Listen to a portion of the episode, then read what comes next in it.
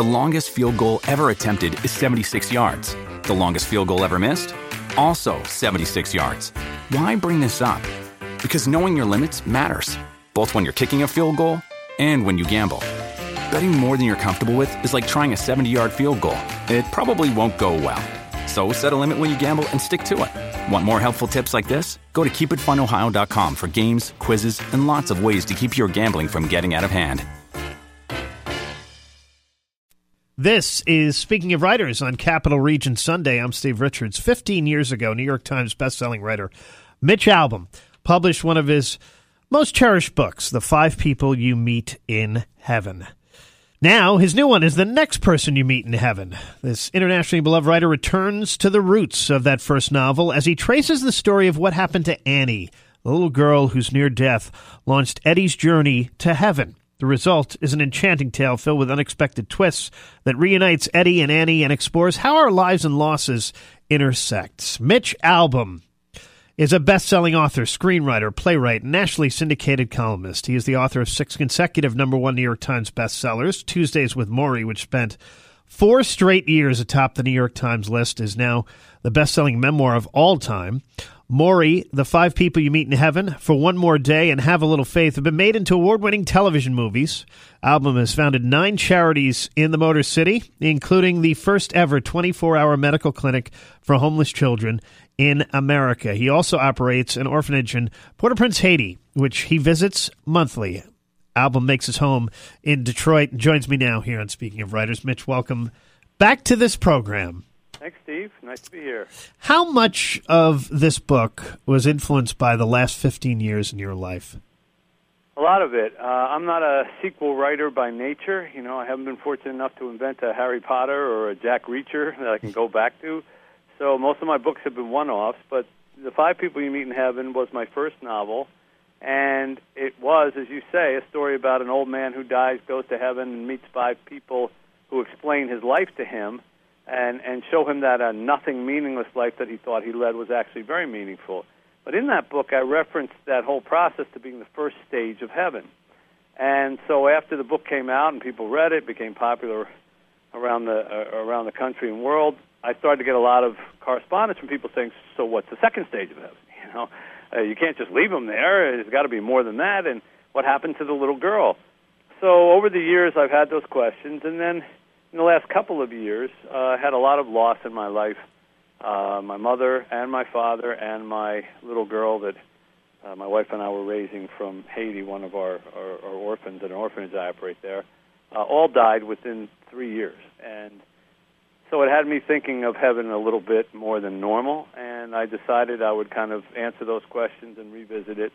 And the result is the next person you meet in heaven, which uh, follows what happened to Annie and her whole journey through life and ultimately the afterlife.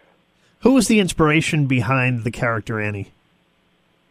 Well, Eddie was a real person. He was my uncle. Uh, uh, uh, um, he wasn't a maintenance man, but he was pretty much a blue collar guy, and he always said, "I don't matter, nothing. I'm a nobody, never been nowhere." And so writing him was kind of like channeling him and just creating a fictional version. Annie is kind of an amalgamation of a lot of women that I have met in my life, some in my family, some in my just social circles, who are really hard on themselves and uh, really feel that everything they do is kind of doomed to failure.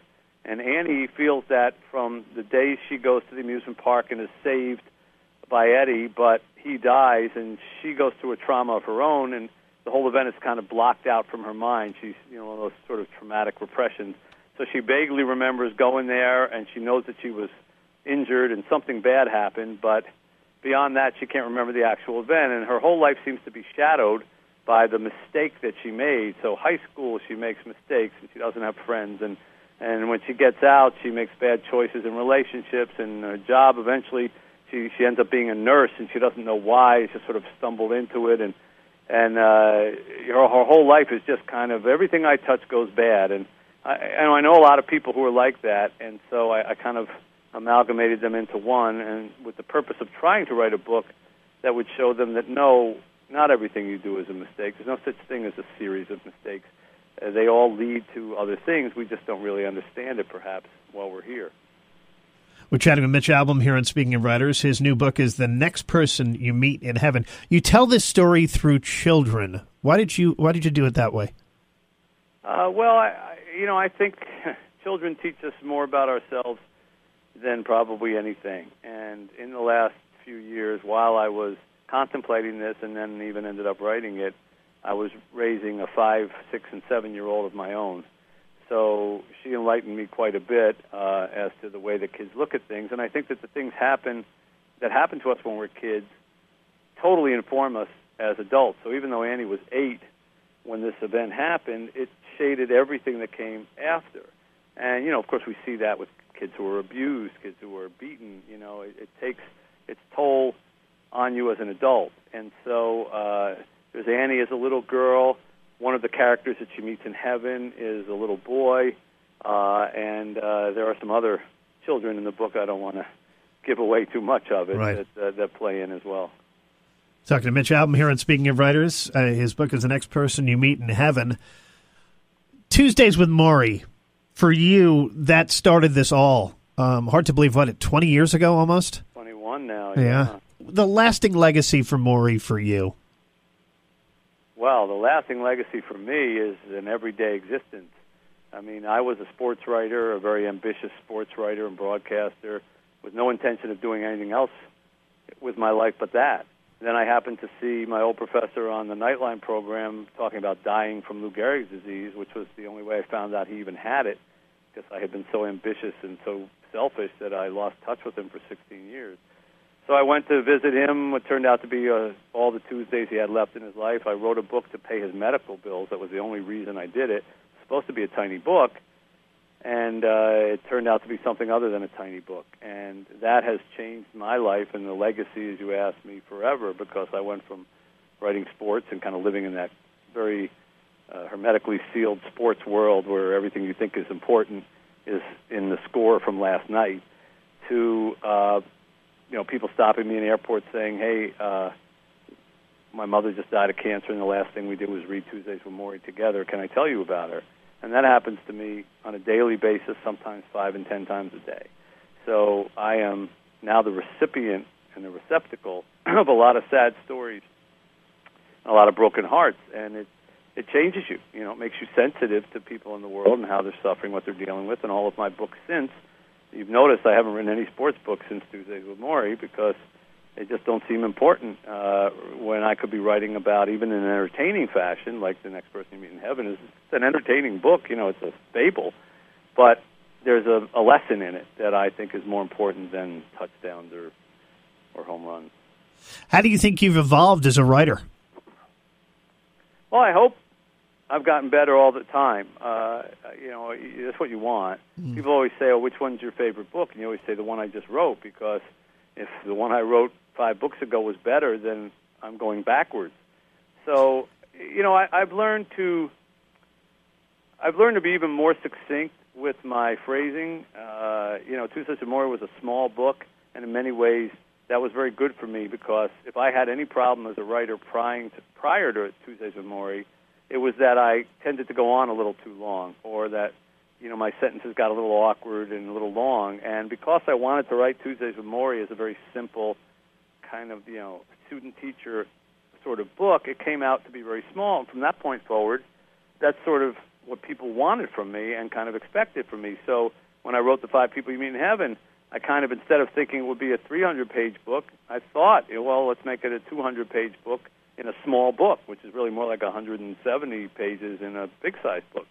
And every book that's come since has kind of been that way. So it's forced me to tighten up my phrasing, my writing, and make sure I say everything in as few words as possible. And I, I think I've gotten better, better at that. The one exception being the previous book to this new one, The Fr- Magic Strings of Frankie Presto, which was my my one and only uh, music book. Which I was a musician for many years before I was a writer, and I I've been storing that book up for so long that when I finally wrote it, it was like 530 pages, but it needed to be that long, and we're in the process of making it into a very big movie now, and it couldn't have been a it couldn't have been a small book. But other than that, yeah, I'd say I've, I've learned to tighten things up.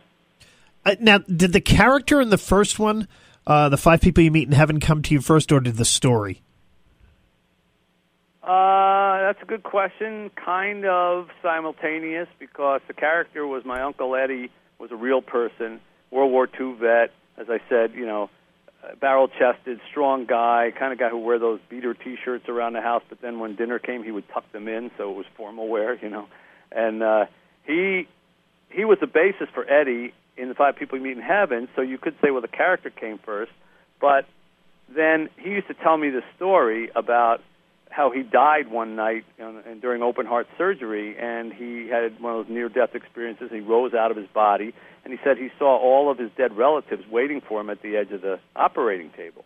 And you know, as a kid, you always say, "Well, what'd you do, Uncle Ed? What'd you do?" And being the salty veteran that he was, he said, "Do I told him get the hell out of here. I'm not ready for any of you yet." And uh, apparently, they flew back to heaven. They were frightened and he went back into his body. But that from that story forward, I always thought that that's what happens when you go to heaven, uh, that you meet people. I still believe that, you know, and so I tweaked it a little bit when I started to get an idea for a story about heaven. That well, maybe you meet people, but maybe they're not all your relatives. Maybe you know there's some people there that you might have spent five minutes on earth with but they change your life forever or you change theirs until they're there to greet you too to sort of tell you hey you didn't realize this on earth but and so, in that way, the story came first, even though it kind of came from Eddie.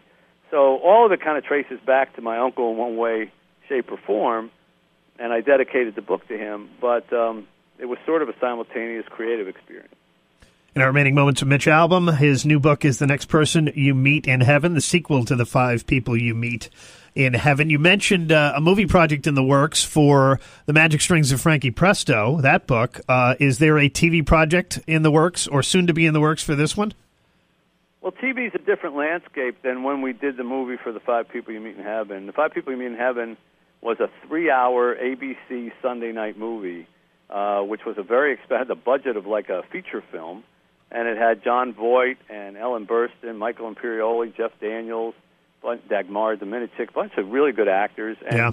you know, it was a big time kind of production. They don't make that anymore on network television.